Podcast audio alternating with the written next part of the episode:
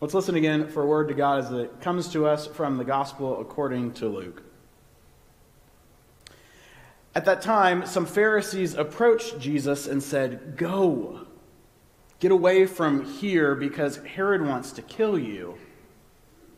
And Jesus said to them, Go tell that fox, look, I'm throwing out demons and I'm healing people today and tomorrow, and on the third day I will complete my work. However, it's necessary for me to travel today, tomorrow, and the next day, because it's impossible for a prophet to be killed outside of Jerusalem. Jerusalem, Jerusalem, you who kill the prophets and stone those who are sent to you. How often I have wanted to gather your people just as a hen gathers her chicks under her wings, but you didn't want that. Look, your house is abandoned. I tell you, you won't see me until the time comes when you say, Blessings on the one who comes in the Lord's name. Friends, this too is the word of the Lord. Thanks be to God. I would rather be ashes than dust. I would rather that my spark should burn out in a brilliant blaze than it should be stifled by dry rot. I'd rather be a superb meteor, every atom of me in magnificent glow, than a sleepy and permanent planet. The proper function of man is to live, not to exist. I shall not waste my days in trying to prolong them. I shall use my time.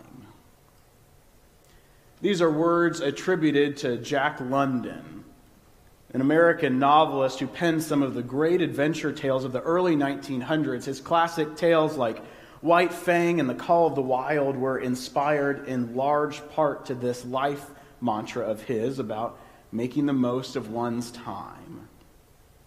I saw many of you nodding along when I said those words. You're familiar with them. However, I must admit that I've never actually read any of Jack London's work. White Fang doesn't share space with any of the Bible commentaries on my bookshelf, and everything I know about the Call of the Wild comes from the 10 minutes I watched of its 2020 movie adaptation featuring Harrison Ford.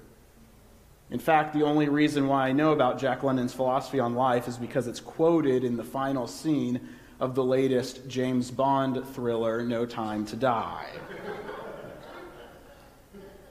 James Bond and I have a long history together. I was first introduced to the British secret agent in elementary school when I sat down on the couch alongside my father as he watched one of the films. From there, it kind of became a tradition for us. Each time a new film in the series would release, my dad and I would make our way to the local movie theater. We'd grab a bag of popcorn, we'd plop down in some seats, and we would watch as 007 punch kicked and charmed his way in defeating the latest villain hell bent on destroying the world. So, with the re- release of the latest addition to this franchise, I was feeling rather nostalgic. For the past few weekends, after dinner was over and after these two had gone to bed, I'd plop back down on that couch and I rewatched all 27 films in order. It's almost 60 hours worth of movie. From Dr. No to No Time to Die, from Sean Connery to Daniel Craig, the movie spans not only almost 60 hours, it also spans almost 60 years of time. And it shows. Rewatching now in 2020, the special effects that I thought, were so cool back in elementary school are now amateurish at best.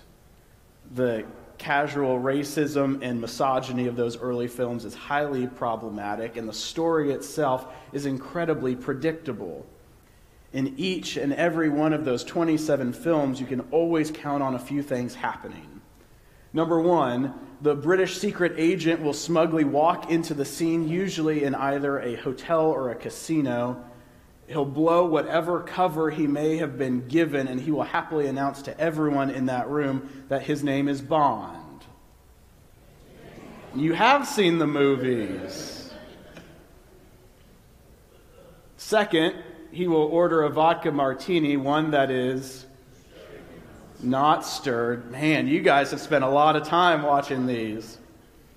And then, after drink in hand, he will happily inform any female stranger or villainous henchman in that hotel or casino not only where he is staying, but how they can find him and why he is there.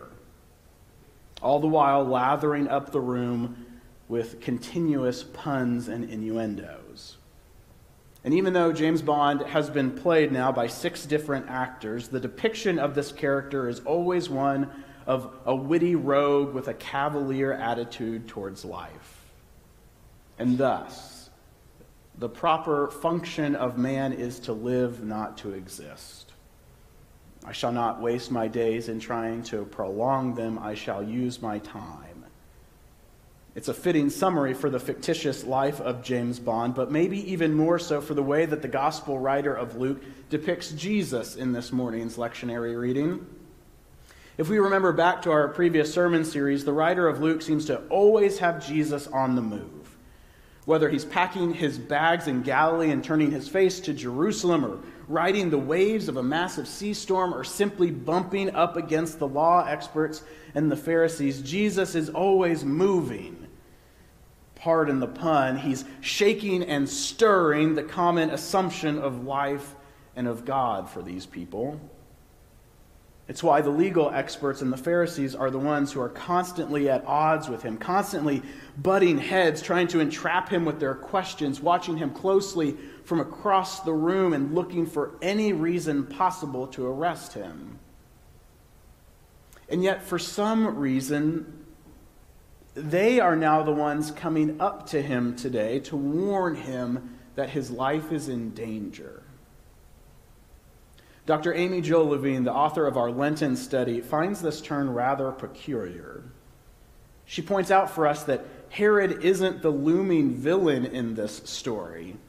In fact, the only time we hear of Herod, he's either confused about who Jesus is or he's excited to host him in his palace with no murderous intent mentioned. The Pharisees, on the other hand, seem to be a bit more malevolent. As Dr. Levine sees it, they are the ones intent on silencing Jesus, on tricking him with these threats from Herod and encouraging him out of Galilee and on to Jerusalem. And from the looks of it, Jesus knows what's up. When this threatening message is whispered in his ear, he immediately turns around and shouts, Go tell that fox I'm busy. Which I'm sure would have erupted in thunderous laughter and applause from the crowd that had gathered. Who doesn't appreciate a good joke at a politician's expense? What the crowds may have missed in this witty pun is the innuendo that Jesus drops there for the Pharisees, one which they would have immediately understood. In Hebrew scripture, foxes are oftentimes mentioned in contrast to lions ones who can only achieve their goals through cunning deceit in lieu of any real power and authority. This particular group of Pharisees that comes to him is not there to warn Jesus, but rather to move him along on his way to Jerusalem, where there is real power and there is real authority. Because if it is true what Jesus says, that a prophet cannot be killed outside of Jerusalem, then as governor of Galilee, Herod has no authority there. But you know who does? The legal experts and the Pharisees do. And so, in this coded exchange, Jesus calls them out, recognizing their deceit and calling their bluff with cavalier and with wit. He makes it perfectly clear that his schedule is full. Listen, foxes. I'm throwing out demons and healing people, and I'm traveling today, tomorrow, and the next day. I shall use my time, says Jesus. But is that really the wisest decision for our Savior? I mean, I appreciate Christ's courage and his determination. I love his humor here and his zest for life, but knowing what we know now, knowing where this road leads and how the stories will end, is today, tomorrow, and the next day really the best response from Jesus? Where are the disciples in this story? Where are those men imploring him to heed these threats, to clear some time in his calendar, to take a moment to reflect on the bigger picture here? Where's Peter, James, or John to tell him that Jesus, Jerusalem can wait? But even if they were there, from my own experience, I'm not convinced that it actually would have made any difference. In 2008, I went to the movie theater with my dad to watch that year's Bond film, Quantum of Solace. It was a terrible movie then. It's an even more terrible movie now. Don't watch it. But two years later, in November of 2010, my brothers and I joked about that movie as we sat in the lobby of a funeral home waiting to pick out the casket for my dad. It was a brief moment of laughter amidst the sadness. But for me, more importantly, it was a break amidst the busyness as the oldest brother, they don't say this, but as the oldest brother, it felt like it was my responsibility to help my mom pick out the casket and arrange for flowers, to ensure that the funeral service was perfect. I was a first year seminarian, so I knew exactly how to do a funeral service. It had to be perfect. I had to make sure that the family from out of town had a place to stay. There were eulogies to write, and death certificates to certify, and insurance paper to fill out. And then once the service was over and once all the family from out of town had gone home, there were plane tickets to buy. Because I was a first year seminarian, I had to get back to school because I knew everything, but apparently I had to go back to learn how to be a minister. I had a plan. And even though my friends and family and girlfriend and now wife pleaded that I stop and clear some time in my calendar to take a moment to reflect and to mourn. I had a plan. I had to travel. My todays and tomorrows and the next days were already accounted for, and I was just too busy. We live in a world that rewards us for having our todays and tomorrows and next days accounted for.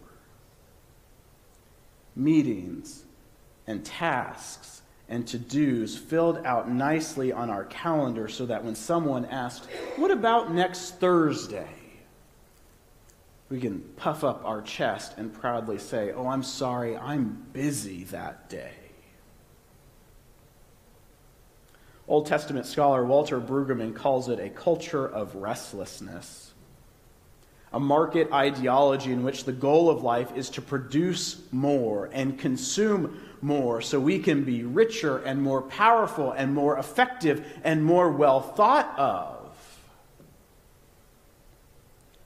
But there's another side to this as well. If this production consumption model is what fills our days, then there's never enough time to stop for a moment and reflect on the bigger picture like the increasingly common choice between medicine or groceries, of a full tank of gas or new shoes. The bigger picture of like women and children cowering in subways as mortar shells fall from the sky. The bigger picture of a tyrannical fox who has no problem jeopardizing the lives of his people or threatening the world with nuclear war if we are so busy today, tomorrow, and the next day, and busy again the next tomorrow, today, and the next day, then what we have done is turned our schedules into a sedative that numbs us from the real threats in our world.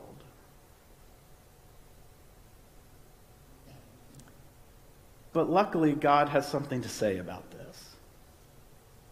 In the midst of all of this, Lent offers us a break from all of that. Lent invites us into a 40 day season of today's, tomorrow's, and next days that only ask us to reflect and to pray. That's it.